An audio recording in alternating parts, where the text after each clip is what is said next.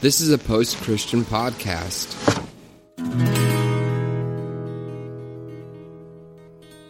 Welcome to the Revolution Church podcast. All right, everybody, welcome to Revolution. Welcome to the online listeners. Welcome to the people who are here in person. Welcome to Facebook Live. Um, so, my European plans got changed by Brexit. so now I'm going to Belfast, United Kingdom. That's my only joke I have for Brexit. Yeah. That was a weird day, wasn't it? All the stuff that got voted for about the impeachment and then Bre- Brexit and everything all one day. It was just like weird politics happening everywhere. Yeah. Well, we're getting started, I guess. I'm talking about international politics, everybody, because that's what I do. um, international minded. Um, Revolution International. That's what we should call ourselves. Um, well, we made it through Galatians 4. Whew! Thank goodness. Um, today we have almost as many kids as we do adults. So uh, Caleb is in full children's pastor mode today. I got one of mine here. So Milo's here. That's fun. Um, how was everybody's week? Thumbs up here. Thumbs up over here. Thumbs up over here. Caleb, how was your week? Pretty good? You know, maybe we should just get you sitting on the side and we could do kind of like a co host going, Jay, you slay me. Um, so, yeah, I hope everybody also had a good week. Um, I had a really weird week. Um, life is always strange for me. Overthinkers, though, I think it's just kind of a curse, you know. Um, and trying to decide. My, my son was born on August 27th, and so we have to decide on kindergarten if we go now or we go later. And so that's been really fun, interesting thing to figure out. um, so today in punk rock history, two major things happened. Um, my favorite punk band, Stiff Little Fingers, released Inflammable Materials, and um, that came out 41 years ago today. And uh, I've got I've got some fun plans based around the punk, that band, but I can't tell anybody yet. And um, and Sid Vicious overdosed and lost his life 41 years ago today. So it's really kind of kind of a weird day in punk rock history, and uh, you know whatever. So it's just weird that all the punk rockers are just getting older and older and older, and I'm getting older too. It's weird. Um, I'm not ready to take the reins yet. Um, so we're in Galatians five now. Paul's been dealing with um, the Gauls, the Galatians, um, defending himself, trying to put everybody back into the right system, which he believes is living by grace and not by works. Um, this letter is, is just has so many different facets. Um, you know, it's like he's defending himself. He's defending the his what he believes the faith is. Um, he's also basically pleading with these folks to not go back to the old law, and um, and it's really a great book on understanding grace. You know, um, Martin Luther, the German reformer, said that this book was the book that changed his life. You know, he thought God hated him, and uh, until he read the book of Galatians, and it revolutionized his life. Um, and I have to say, it did the same thing to me 20 some odd years ago, where I was in the same kind of mode of like religion had become extremely toxic for my life, and I thought God hated me, and I thought it was all about like what I could do or couldn't do, and um, and I read Galatians and I was like, man, have I been sold a bill of goods? You know? And it was funny because I remember telling my friend D.E. Polk, I said, you know, we were roommates and we were like brothers. And I was like, man, I, I just, he's like, what's wrong, man? And I was like, I just feel like God hates me. I feel guilty constantly. And it's really strange to be so far removed from that now. I, I don't have a lot of religious guilt. My guilt comes from human beings. Um, the old fashioned way. Um, but, uh, but I really felt like just miserable all the time, you know, and because I, I think a lot, because I'm kind of an overthinker and I'm and a bit of a introvert, I would have times where I would just sit by myself and just feel like just heaviness on my shoulders and just feel misery on my shoulders of just like there is no hope, you know. And so understanding grace was amazing to me. Amazing grace, you could say.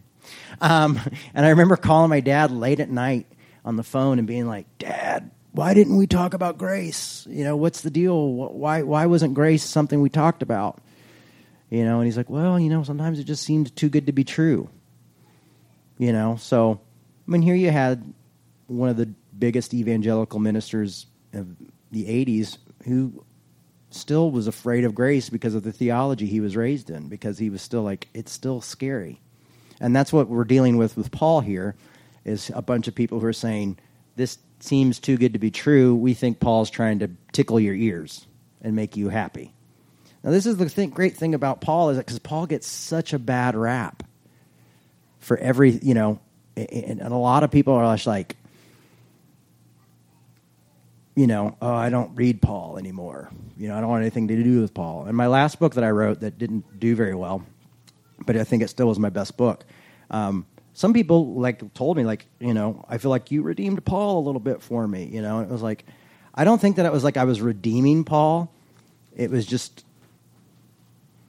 i just focused on the good parts of paul you know like the good stuff of paul and did my research and realized that a lot of stuff that has been used as, paul wasn't paul you know and so i think we had something you know I mean, are there still things that Paul says that I think are really Paul that I don't agree with? Yes. You know? Um, but that's the great thing about Paul is Paul opens up the landscape for us to disagree with him. You know?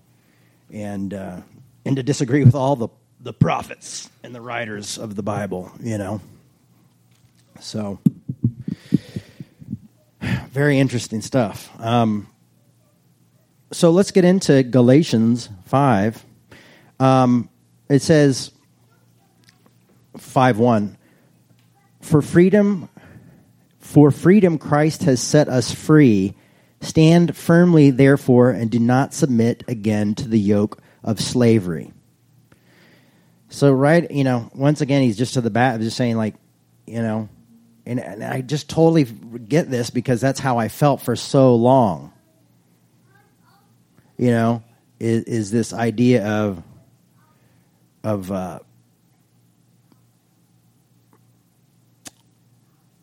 just that yoke, you know, that burden of of this judgment from God. You know, I just felt this huge burden, and I had taken it on, and it was weird because I was raised in the evangel, you know, the Assemblies of God, evangelical faith, and um,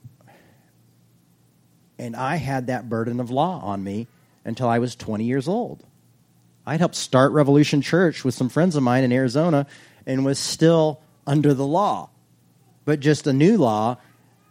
It was kind of like what Paul's confronting here. It was a new law with Jesus. It was just Jesus with laws. You know, like Jesus likes you, but God, mm, not really a big fan, and so he's keeping records. So, you know, good luck with that. You know, so it was like this weird, like, like, you know, it was like having an abusive father, you know, my two dads, you know. and then Jesus who's like, "Oh, dude, I'll, you know, I'll try to watch out for you, but be careful, you know." and um, and Paul is trying to direct his folks away from this, and uh, and direct everyone away from this. So Paul goes on to say, "Listen, I, Paul, I'm telling you that if you let yourself be Circumcised, Christ will be of no benefit to you. Because that's one of the big things they were saying, you know, in order to convert, you need to be circumcised. And I saw a really, really funny mem. Is it a mem? Is that what they call them? Meme? Ugh, can't get anything right these days.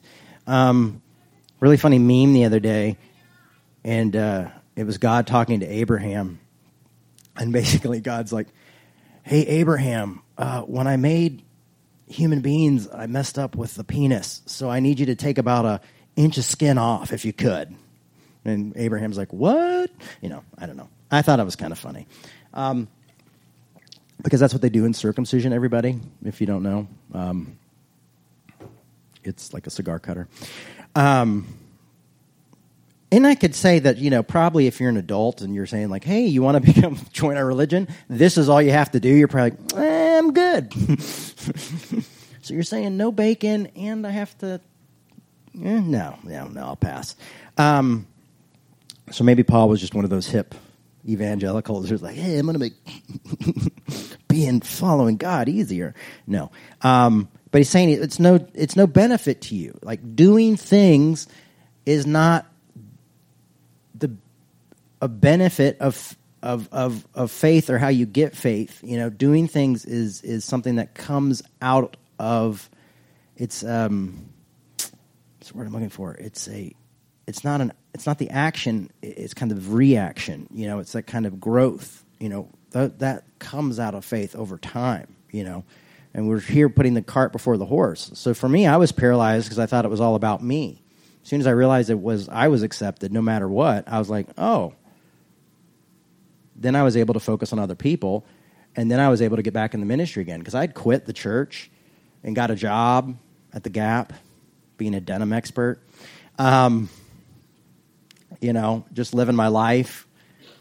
And uh, then I read this, I was like, I have to do church again. I have to start maybe I'll start a revolution. Maybe I'll call my friends and see if they mind if I start revolution in Atlanta. You know, it was that moment of that idea of grace that that burden was taken off me that said, "Oh, I want to do this." And that's why I'm still sitting here. My lifelong work is because of this idea of there's nothing you can do. You don't have to do anything. You know, boom. You know, reformation moment for me. Um,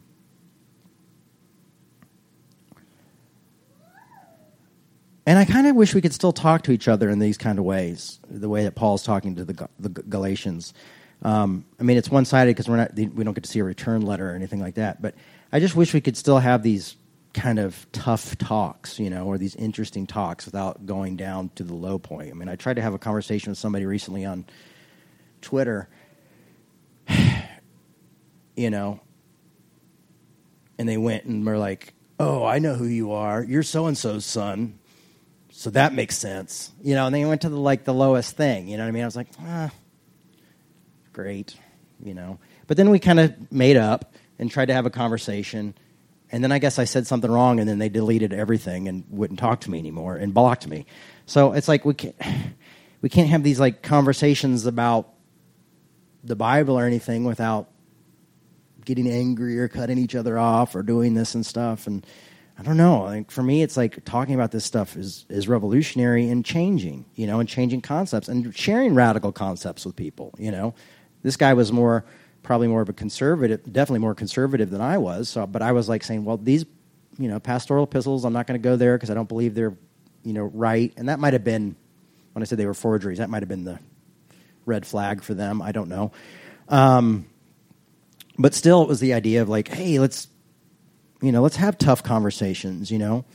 You can say something mean and apologize for it, and then I can accept the apology. You know, we can try that. I, I like I like the idea of having tough conversations. Um, and I've really learned a lot of that from having very good friends from Belfast who, especially Pete Rollins, who just, you know, shoots really straight with me about stuff, you know. And uh, that's not always fun, but it is mm, usually very productive and usually causes a lot of growth. Um, it helps if you have a sense of humor. It really helps. I think sometimes think I'm being snotty with my humor, but it's just I'm just trying to put a little spoonful of sugar, help the medicine go down. Um, Once again, I testify that to every man who lets himself be circumcised, that he is obligated to obey the entire law. You who want to be justified by the law have cut yourself off from Christ. I'm sure the pun was intended there. You have fallen from grace. Now, this is funny because I remember when I was a kid, there was a movie, a TV movie that came out from about my parents, and it was called Fall from Grace. And uh, I was like, what does falling from grace mean? Like, I really thought about that idea after I, um, you know, after I started understanding grace. Like, how do you fall from grace? And basically, the only way you really fall from grace is by putting yourself into a system of works that says, I have to be this, I have to do this, you know? Um, and people always want an asterisk with grace, you know?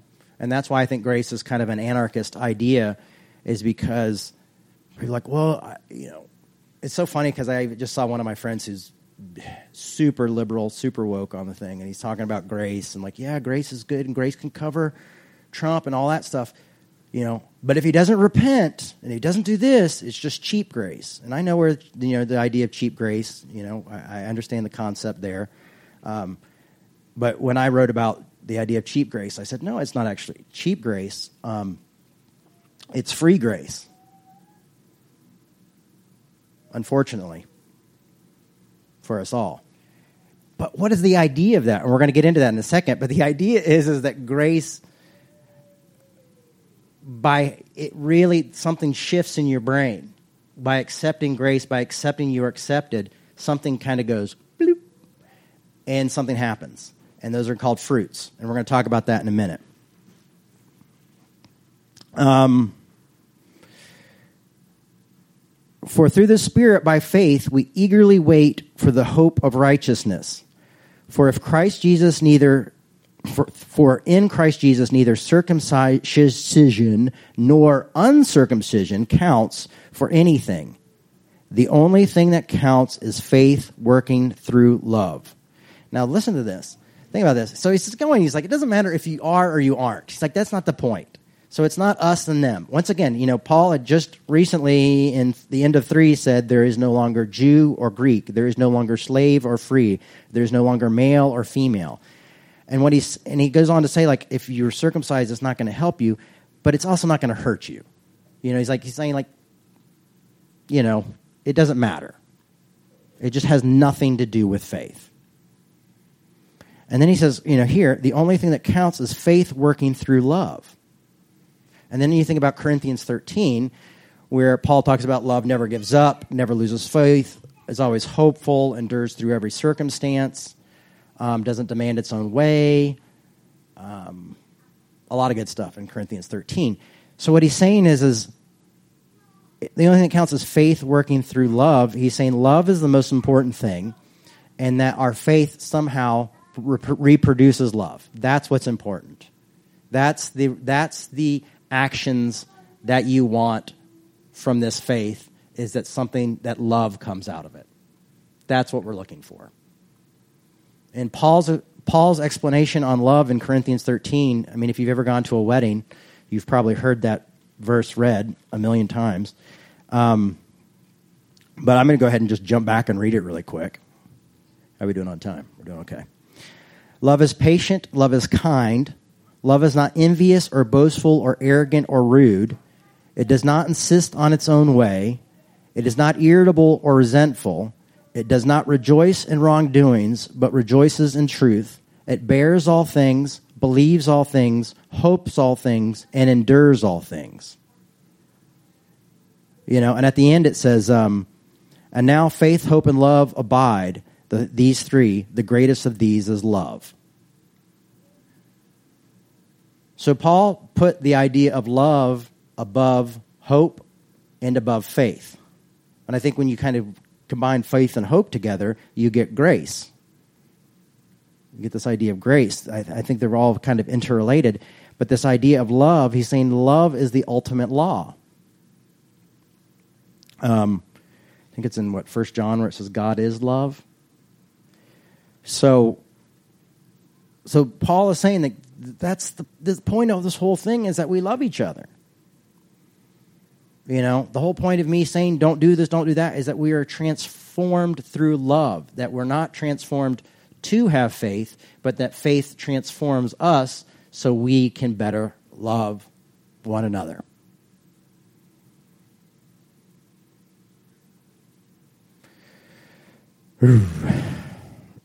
we'll go on. You were running well. Who prevented you from obeying the truth? Here, Paul's kind of getting talking about the enemy, his, his enemies again. Such persuasion does not come from the one who calls you. A little yeast leavens the whole batch of dough. I am confident about you and the Lord that you will not think otherwise. But whoever it is that is confusing you will pay the penalty. Well, he's getting mad. I'm not sure what that penalty is, but um, but he's saying, you know, like just a little bit of law, just a little bit of legalism, just a little bit, of, just a little asterisk sign there can spread. You know, and that's when we start like us super grace talkers sometimes will start not showing grace to other people. It happens. I've seen it happen. I've seen like some of my favorite favorite writers about grace all of a sudden like look at somebody and be like, but the reason they don't really get grace is, you know, I'm going like, wait a second you just said A, B, and C. Why are we all of a sudden now this person's not quite getting grace? Grace really is a pain in the butt, folks. Trust me. I've been talking about it my, most of my life, my, whole career, you know, 98% of my career. And it really is a pain to try to explain. Um, because it really does take us to another place. You know, it really does give us this idea of loving people who are hard to love, loving people who aren't nice. You know, sometimes I have to love from a distance, but you know what? There's other times where I can't even do that. I'm forced to be in a friendship or relationship or something like that where I've got to just be in it and practice grace, but also have boundaries. I don't think grace says no boundaries, or grace doesn't say, you know, keep yourself safe. I don't think that's what grace does. Um, but I think it causes me to step back and look at what's my motives. What are my motives here? You know, um, what's what's what's what's the higher good here out of this friendship or this relationship or this work relationship? You know what I mean? Where you're just like, you know, and sometimes grace is sitting down with someone and saying, "You've hurt me because of A, B, and C. And I want to let you know. Because what you're doing is, is you're allowing them to see something in themselves that they might not see. I one time had somebody ask if they could meet me after service, and I was like, yeah, sure, yeah, whatever. And that happens a million times. And they sat down and said, I think you're a hypocrite. What? and they're like, this is why. You're not, you know, you don't want me to be involved because A, B, or C and there was some slight truth to it. And I was like, oh, this doesn't feel very good. You know, I don't like this, um, especially because I'm not the one that's right. Um, and I saw it and I changed. It didn't feel great, but I was really glad they said something because a little bit of my like judgmental old tapes in my head and my religion came into my mind and the idea that people needed to be a certain way to be involved in a church was was there and I didn't even see it. I was just saying like, yeah, it's probably not best this person's involved because and they heard that. My friend told them, thanks a lot. And um, Mark told them, thanks, Mark. Um, and they called me out on it, and they were right to. You know, I've had a few situations where people have sat down with me and been like, um, I think you're missing it here. And I've been like, oh, I don't like this because you're completely right. I am missing it. Um, so to me, that was grace. They took the gra- they had the grace enough to sit down with me and not just leave, you know, and go talk about me other places, which I've had that happen a million times too. You know, like, oh, he's just blah blah blah blah. You know, some people might have been right, but they didn't give me the chance to change.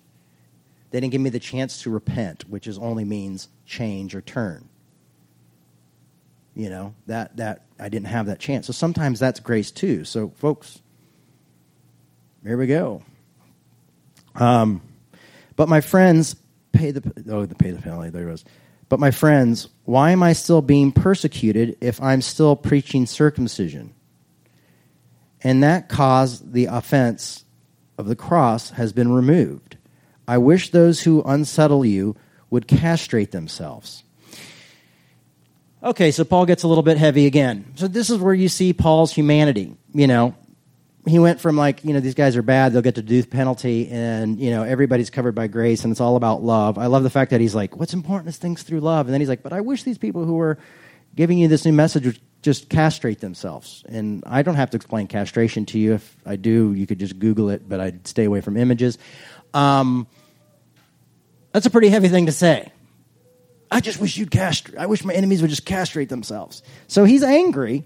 He's hurt that's probably not the most graceful way to go about it.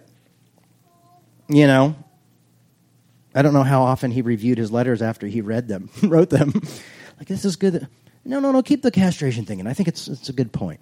Um, but you see the humanity. So w- we all get angry. We all say things. And we all go, I'm mad, you know. And sometimes maybe that's what we need. So I wish they would cut themselves off. For you were called in freedom, brothers and sisters only not to use your freedom as an opportunity for self indulgences, but through love become slaves to one another. Um, because people were saying, well, Paul's freedom idea is just, you know, this willy nilly, do whatever you want. And so he's saying, like, I'm not saying do whatever you want. You know, he's putting even a little asterisk there. He's saying, I'm saying is what's important is, is that you learn to love each other, that this message is ultimately about loving each other. And I love that he says that right after he's just told his enemies that they should castrate themselves. Um, there's contradiction, you know, and we all have contradiction. When I'm practicing grace, I'm working against a, contra- a contradiction somewhere in my, my, my mind. Because there's somewhere in my mind that says, get even. You know, if it's just something silly like, oh, I'll do a passive aggressive tweet, or I'll just say something passive aggressive, or I'll do this and it might hurt the person. You know, there's times where I, you know, I think we all want revenge, and I have to sometimes fight against that very feeling. Um, because if I'm supposed to, through love, become slave to one another, there's an interesting thing. That's when I go all of a sudden, why I can't scapegoat people and can't write people off. I'm trying to step back a little bit and see this as a bigger picture, not just exactly the words he's saying. But like I have to back up a little bit and go like with my dad, for example, like you know, I say, Dad, okay, what's the bigger picture here? You know, who are we? Are we our politics? Are we our faith? Are we humans? you know, at one point do we kind of realize that, you know, what are we? What what is what's where, where is some common ground here? You know, because um, if love never gives up and never loses faith and always hopeful endures through every circumstance, it's saying, well, then it's worth it's worth having the hard conversations. It's worth arguing about. It's worth going the extra mile. You know, it's worth doing the work, the hard work. See, that's where works comes in. You know, everybody's trying to put works first. And Paul's saying, like, well, you know, maybe what I'm asking you to do is harder than a one time snip or, you know, eating is not eating a certain food or, or have, celebrating a particular holiday. Maybe, you know, if, if you really want to get into it, there is hard work, you know, but it's a reaction. It's, it's, it's, it, comes from grace, not you don't get grace because of. You know, it's not. You know, you, you, you receive grace and then it helps you. Now, are there people who don't believe in all this stuff and are loving and amazing and caring and, and graceful? Yes, grace is bigger than Christianity. Um, and love is as, as well. Um, for the whole law can summed up in a single commandment: you shall love your neighbor as yourself. If however you bite and devour one another, take care that you are not consumed by one another. You know, last year I know I went on a really heavy kick on this this particular passage. Um, So I'm trying not to run it into the ground.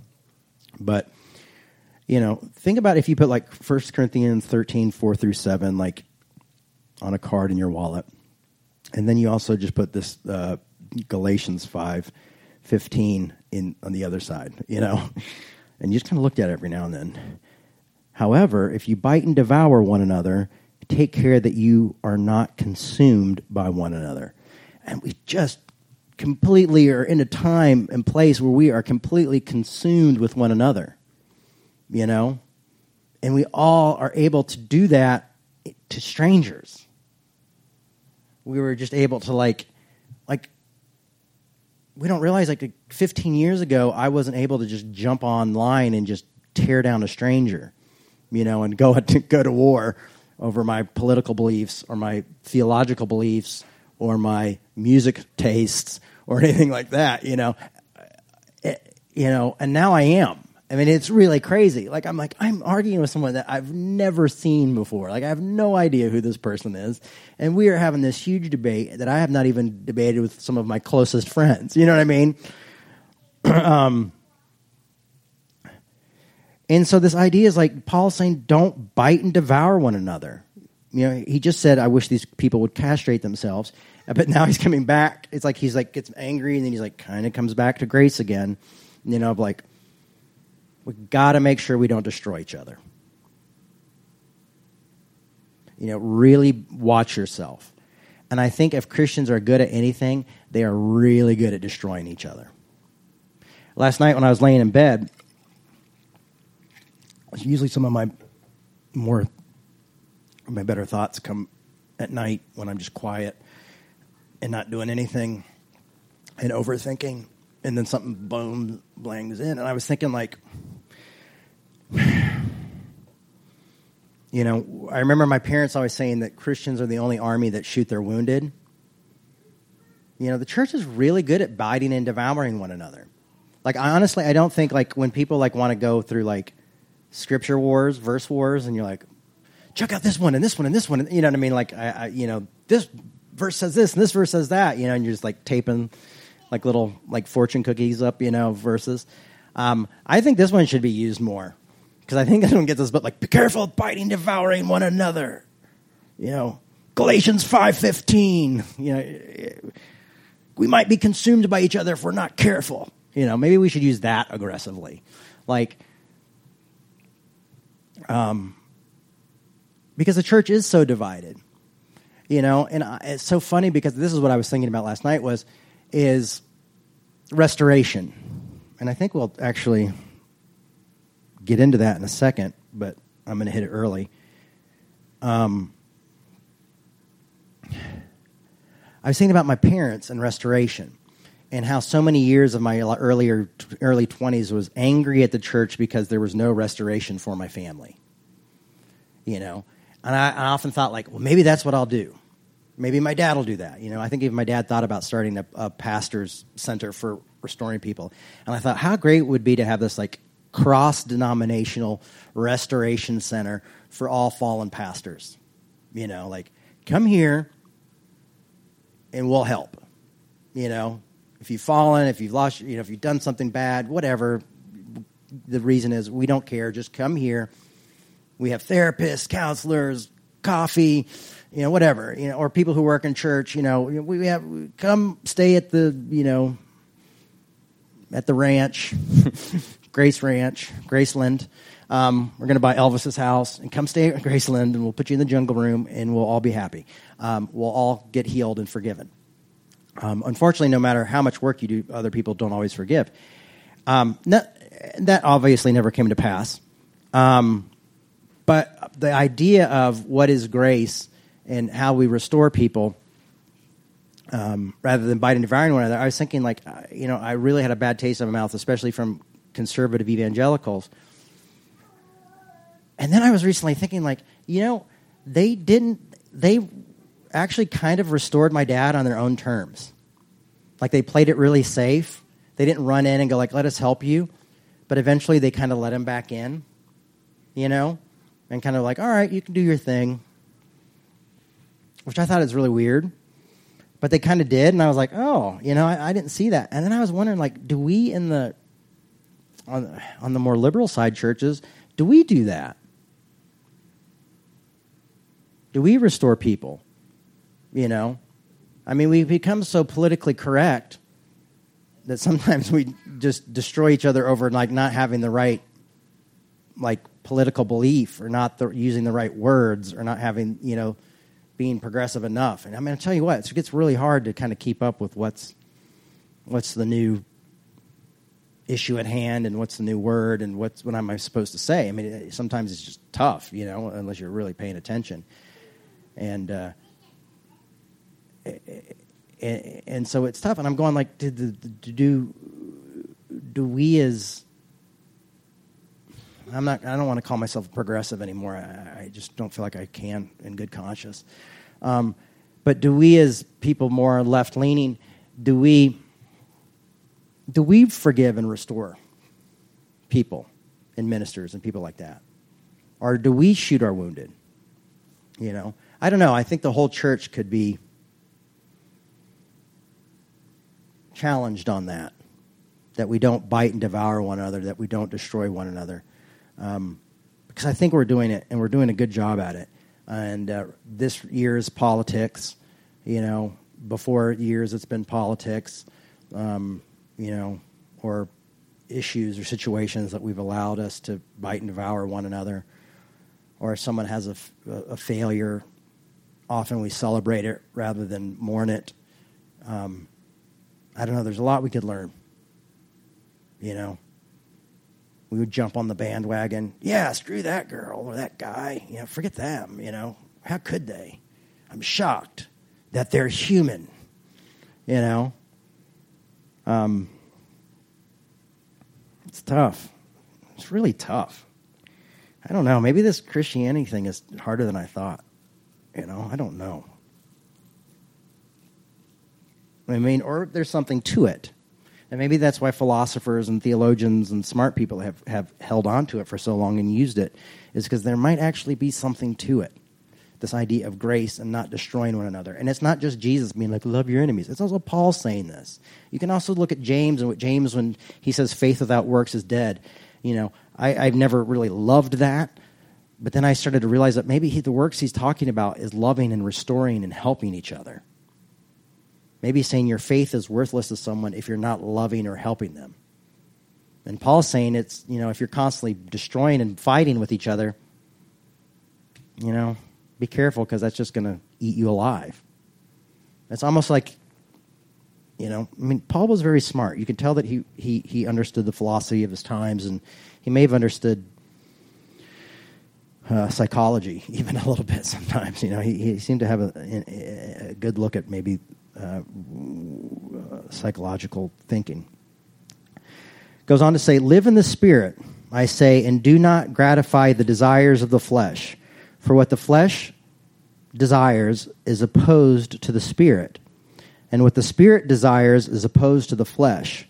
For there you are opposed to each other to prevent you from doing what you want. Now, this is something interesting because this is where a lot of people have issue too. Going like, I don't want to be told what to do or what not to do. And we get a little sin list here. Now, I will tell you that this used to be the one area of Galatians that really confused me. And um, one night I was working on a sermon on this area in Galatians. And I was just like, man, I've hit a wall. I've finally found like an asterisk for the grace. You know, I get it now and I don't know what to do and it's not as good as I thought it was. And I called a board member who was a pastor of mine um, pastor friend of mine, and and I was like, I don't know what to do here. I'm kind of kind of let down by Paul, and I don't think I'm. I think maybe I thought grace was better than it was, and I said, "Could you explain this to me?" And uh, and he did, and I was shocked, and so I'm going to kind of give you the same explanation I've been given. I was given then. So let's look at this. Um, but if you are led by the Spirit, you are not subject to the law. Now, the works of the flesh are obvious Now, here we go. Are you ready for the works of the flesh, everybody? Buckle up. You're not going to like some of them. Um, but also, you need to pay attention to them all. This is the secret. Are you ready? Um, fornication, one of my favorites. Um, impurity, I'm kidding. Licentiousness, which I need to Google. Idolatry, one I really struggle with is sorcery. Um, amendments, what is that? Anybody else reading along with me? No, thanks. Um, we'll just skip it. Strife, jealousy, anger, quarreling, dissension, and factions and envy. Now, did you listen to the last ones? Because I could tell you as a kid that I knew that like fornication was an issue. You know, like, all right, yeah, you know, don't do that. or there were loopholes, and I won't get into that. That's a whole other story of evangelical sexual discovery. Um, maybe I'll do a sermon on that one day because that was really strange. What what you thought you could get away with and couldn't. Um, impurity, which I can get that wash, licentiousness, idolatry, and I love this that strife and jealousy and anger, all these things, quarreling, dissension, factions, envy. Then he goes on to drunkenness, carousing, and things like these. I'm warning you, do as I warned you before, those who do such things will not inherit the kingdom of God. Now, this is where the issue that I had, as it said, these people who do these things will not inherit the kingdom of God. Because all of a sudden I was like, well, there's your works. So there's my list of sins that if I do, I don't go to heaven. And I had used that. I've had that used for me on me before.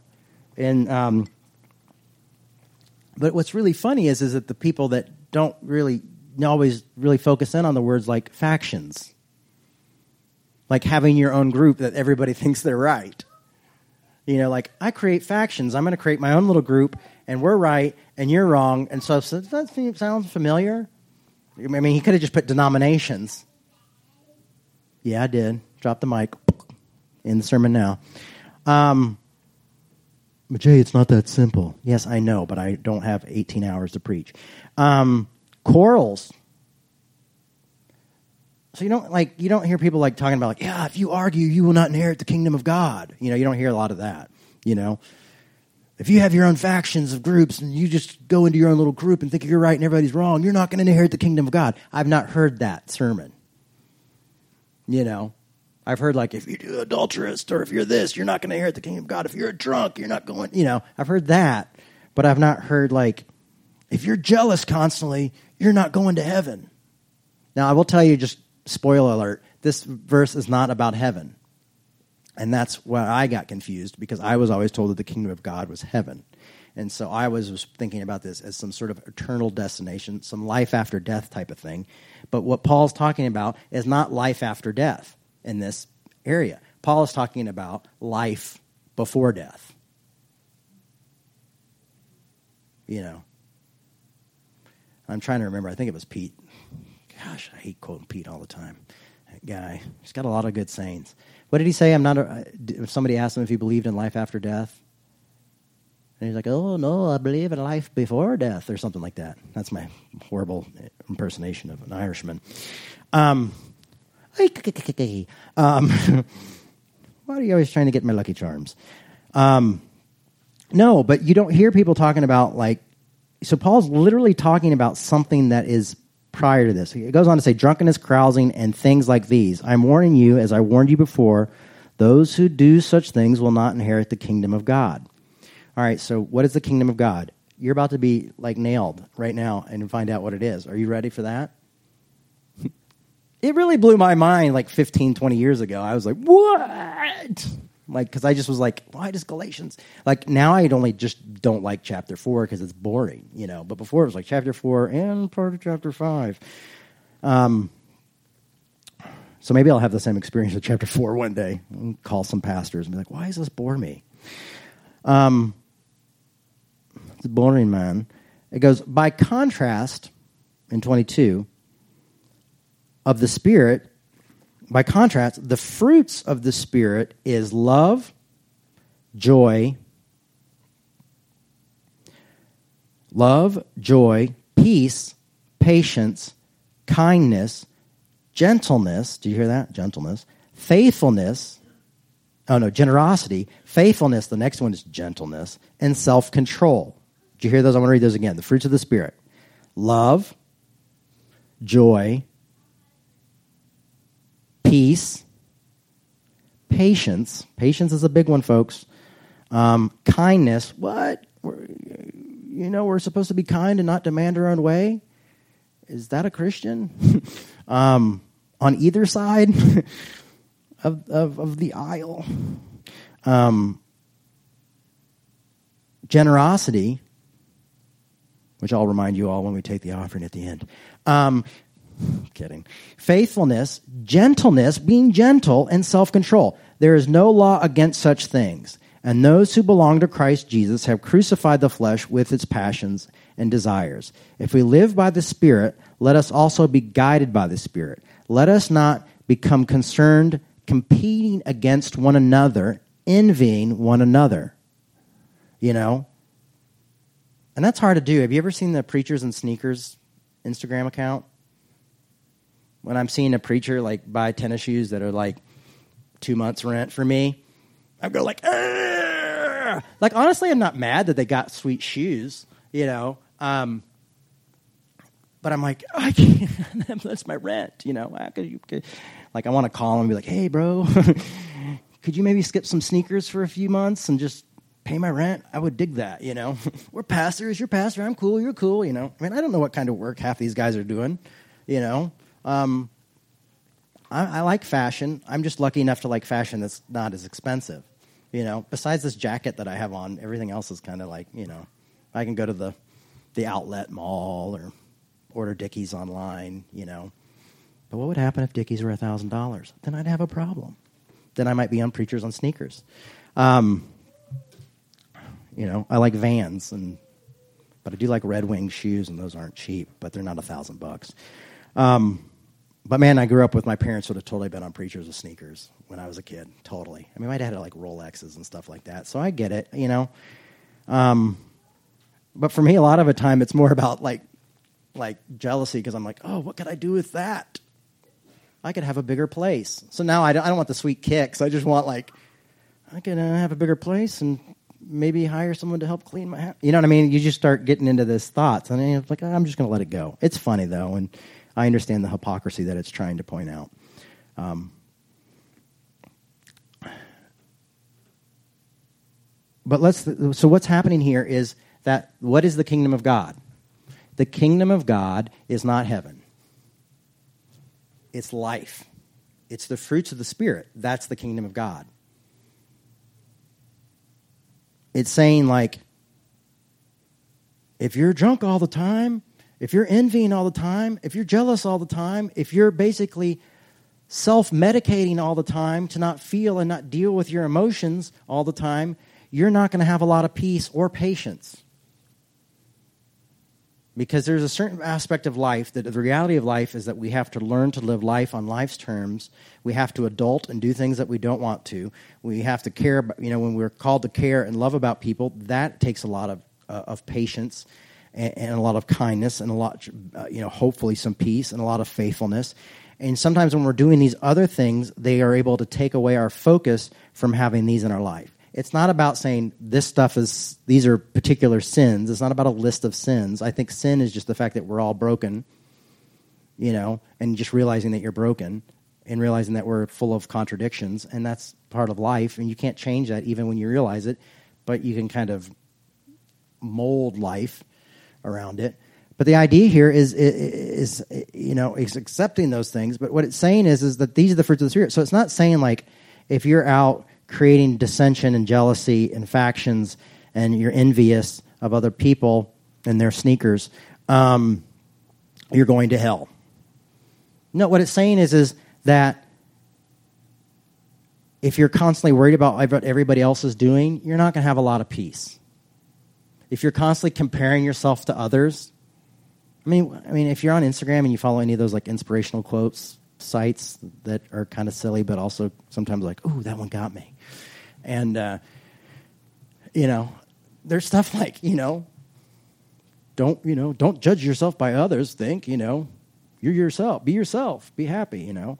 Accept yourself. You know, we hear that all the time. And Paul's doing the same thing. He, he, what Paul is just saying is, is these things come from us. Living in the kingdom of God is here on earth. It's living life, a life well, a life that we want. When you go into a therapist, is there any of these things on this list that you don't want? Love, joy, peace, patience, kindness, generosity, faithfulness, gentleness, and self control. Is there anybody in here that doesn't want anything I just named on the list? You know, and why do I have to go to a therapist to find these things? Because life is really tough and I have a lot of struggles and I need to, you know, I need better tools to, to get them in my life.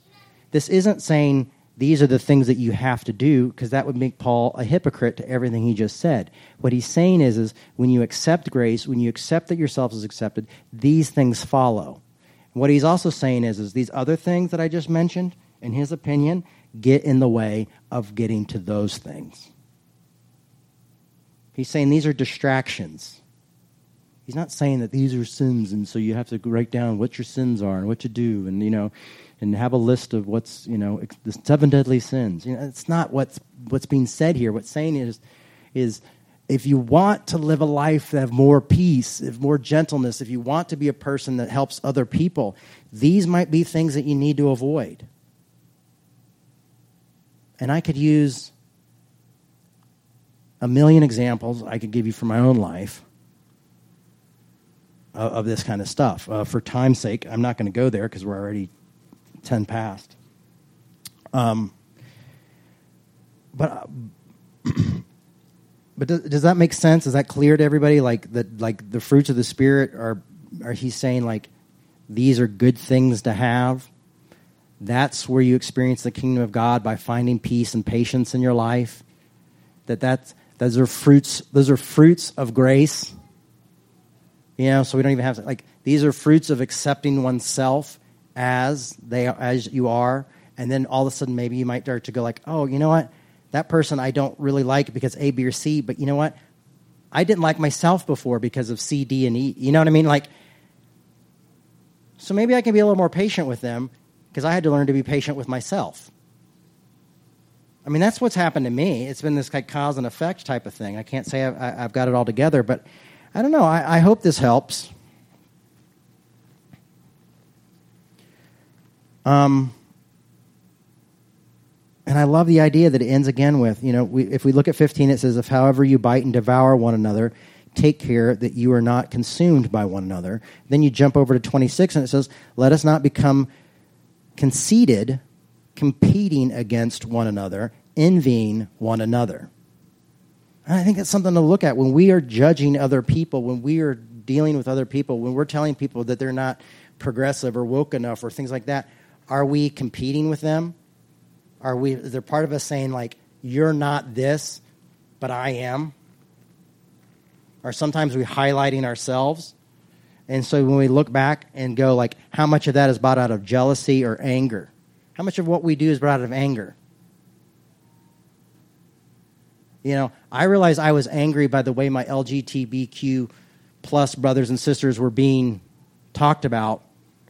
But when I went, decided to go to war for them, all of a sudden I realized that I had to put, when I went to war for them and met with other preachers who didn't agree with me and stuff like that, it wasn't me being angry and having factions and being right and having it all together weren't my best tools. My best tools were peace, love, joy, patience, kindness, generosity, faithfulness, gentleness, and self control.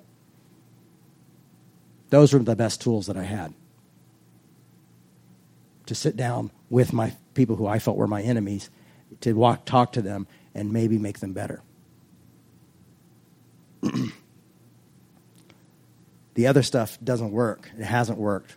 And what I would have been going in is was selling them what they sold to me. If I said, join our side and become perfect, you know, that's what they're already saying. I think is like, how can we think differently? How can we love more completely? How can we, how can we evolve together? You know, I'm not asking you to change your sign a statement that says you've changed your complete belief system. Would that be great? Yes, I'd love it. But can I just can this conversation can growth come out of this conversa- conversation out of this this moment in time? And I saw it happen. But man, it required a lot of patience. You know, and sometimes what we did this thing afterwards, when, when I was working with Soulforce, it was this. De- we always did a debrief afterwards, and sometimes the debriefs would be us laughing about like how weird and awkward the situations were, and other times it would us be us crying and screaming about how horrible it was. So we did make time for that. We didn't become perfect human beings. MLK, you know, did this all the time with with with his folks. You know. Um, you know, sometimes we wanted to be like, those guys were assholes. I can't believe they said that. You know what I mean? And we needed to have those moments together where we were able to be raw and honest and clear. But I also was able to not say that to them. So it wasn't that guy just became magically perfect and was like, oh, that was good. You know, it was like, oh, you know, that was tough. And I had a community where I could go back to and say, that was really tough. But hopefully we'll all be a community one. Hopefully these folks will open up. Anyway, I hope we can grasp that as life, of living life well, living life better, and um, being a bit kinder to each other. I mean, that's what it's been boiling down to me lately is how are we kinder to each other? How do we make patience and allowances for each other's wrongs? And um, how do we create change? I mean, ultimately, I think that's what a lot of us want to see is change. How do we create change? And um, and Paul is saying you don't create change through strife and anger and quarreling. You create change through love, peace, and patience, and kindness, and generosity, faithfulness, and gentleness, and self control. I think gentleness is a good one to highlight because he's not saying you avoid the situation. He's just saying when you go into the situation, Try to bring in some gentleness. And if you're the one most peaceful one in there, I mean, this was one of the big ideas behind nonviolence is you're beating me up and I'm just standing here because I want to be able to sit at the same counter with you. You know, it was showing the other person maybe their motives weren't in the right place. It was exposing the truth, what was really there. You know, what changed things was the news, filming this stuff, seeing these people just being beat. Because they're just like, we're going to have, we're going to be peaceful even when you beat us. Now that's, that's miraculous. That's saintly. So, I think we, I think we can change each other through conversations and through spending time with one another. Um, canceling one another, writing each other off. Uh, that's not for me. That's not for my work. Um, I'm sure there's folks you can find out who, who, who have good concepts and reasons why that's important to do. Um, but that's not what I'm here to do. And so there you go. I've got to get my daughter in 15 minutes because I just went long winded. But we're going to do a little bit of uh, afterglow response. And I have um, the microphone here. Test one, two. Mm, that sounds nice. Tonight we celebrate. I don't know. I'm a moron when it comes to microphones. I'm just going to say I just I can't stop. I want to do karaoke. Um, so yeah, this is just where we talk about the service. If you want to talk about it, great. If you don't want to talk about it, no pressure. Um, if you want to run, I would run. So go ahead. I appreciate what you were saying about uh, factions, Jay. It reminded me of the uh, most recent uh, Meet Your Congregation episode that we released with my dad.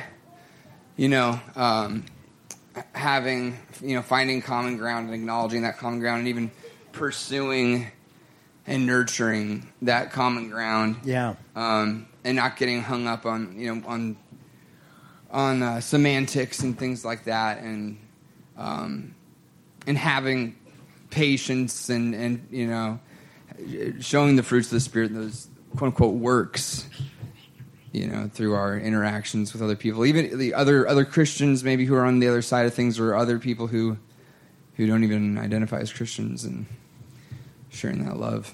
Yeah. So. Anybody else? Okay.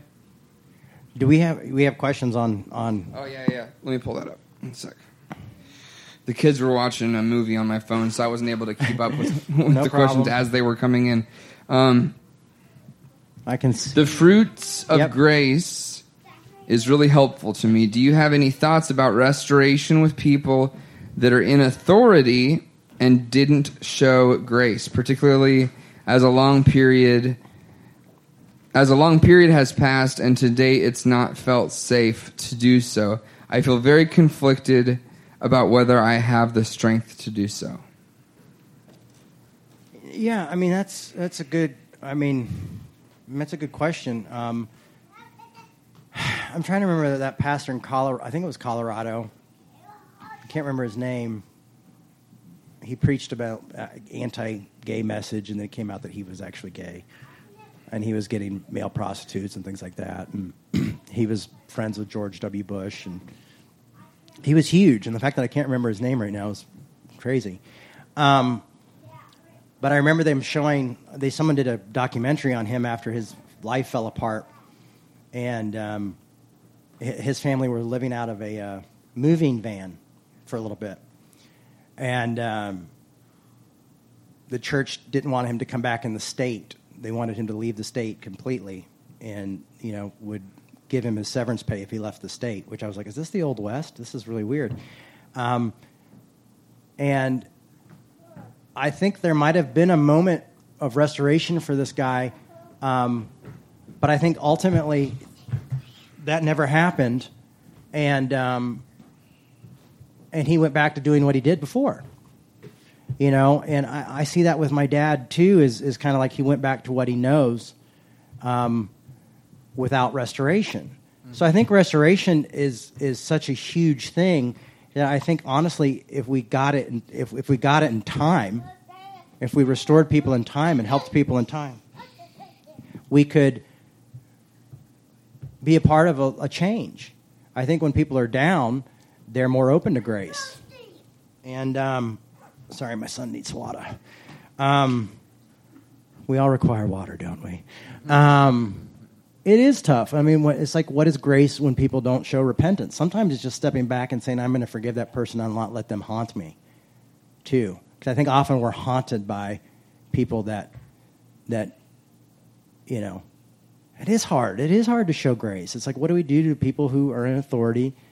And, you know, do we restore them when they're not showing grace? I don't know. You know, I mean, because we want to rebuild the system that got torn down. I mean, that's a hard question. I mean, I don't really have a great answer for that. I think it's how do we best love? I think each situation is different and unique, and that we have to look at it like that. I think to say that there's one way to do it is is a mistake. I think we have to take each situation and, and weigh it out the best we can. Mm-hmm. Yeah. How do consequences like go with grace? I guess that make sense? Yeah, I, I, I think I'm going to. How do consequences go with grace? Um, I like.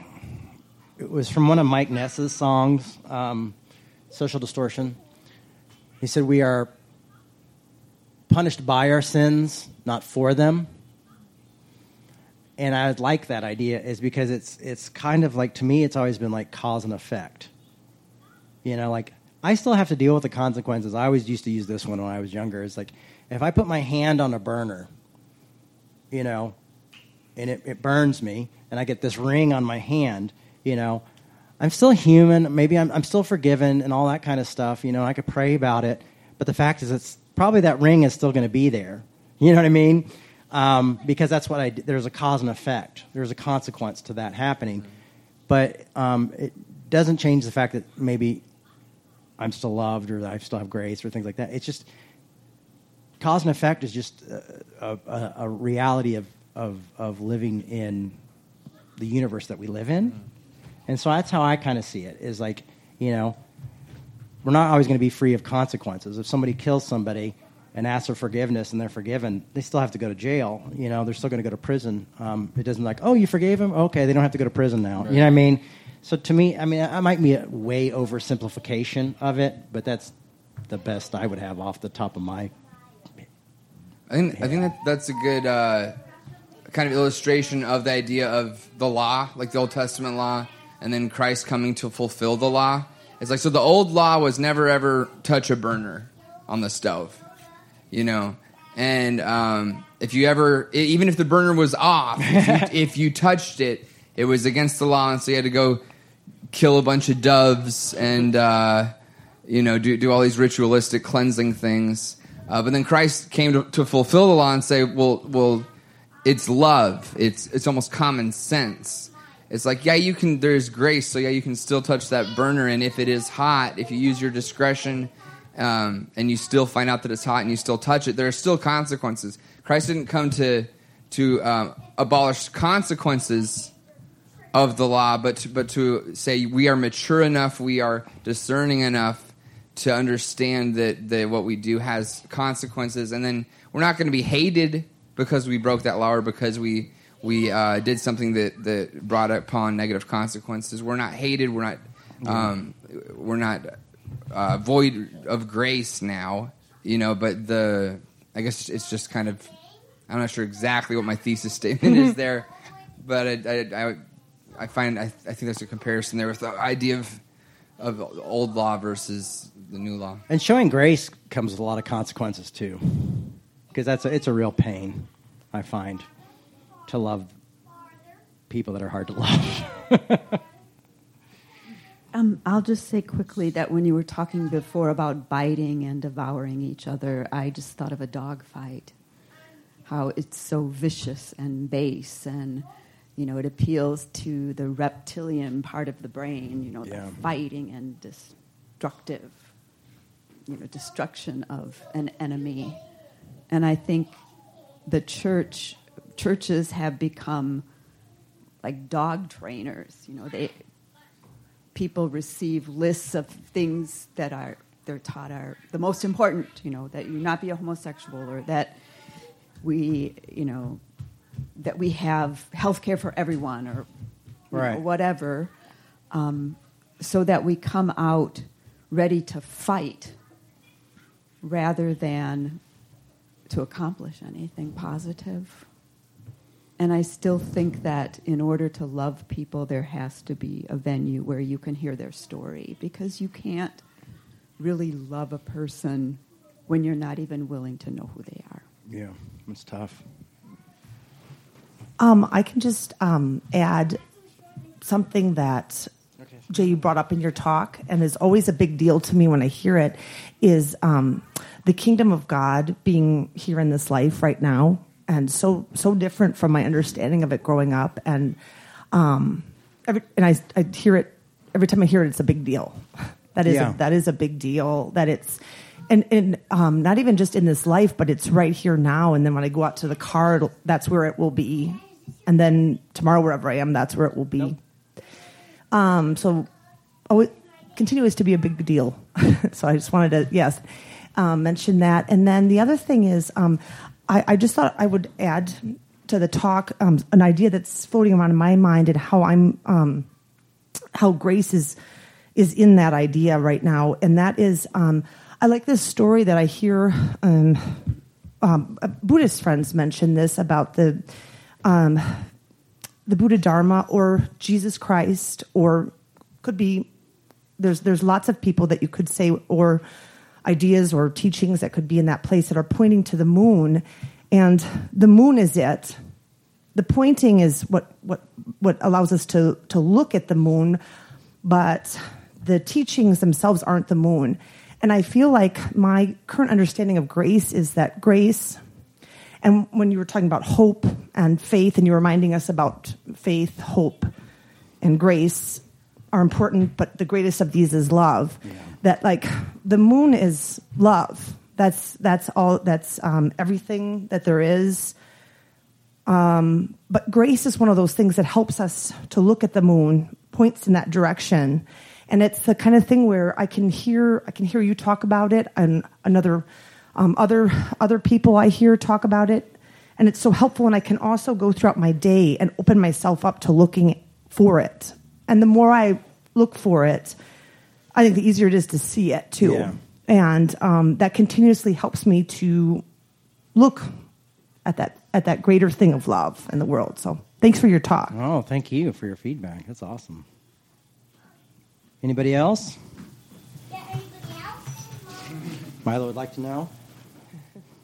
Well, everybody, thank you so much for a great service, and um, thanks, Ken Caleb, for watching the kids. And as always, we're a nonprofit. Um, it is rent day today, fun. Um, if you'd like to uh, support Revolution, you can go to revolutionchurch.com, or you can put money in Caleb's diamond hat.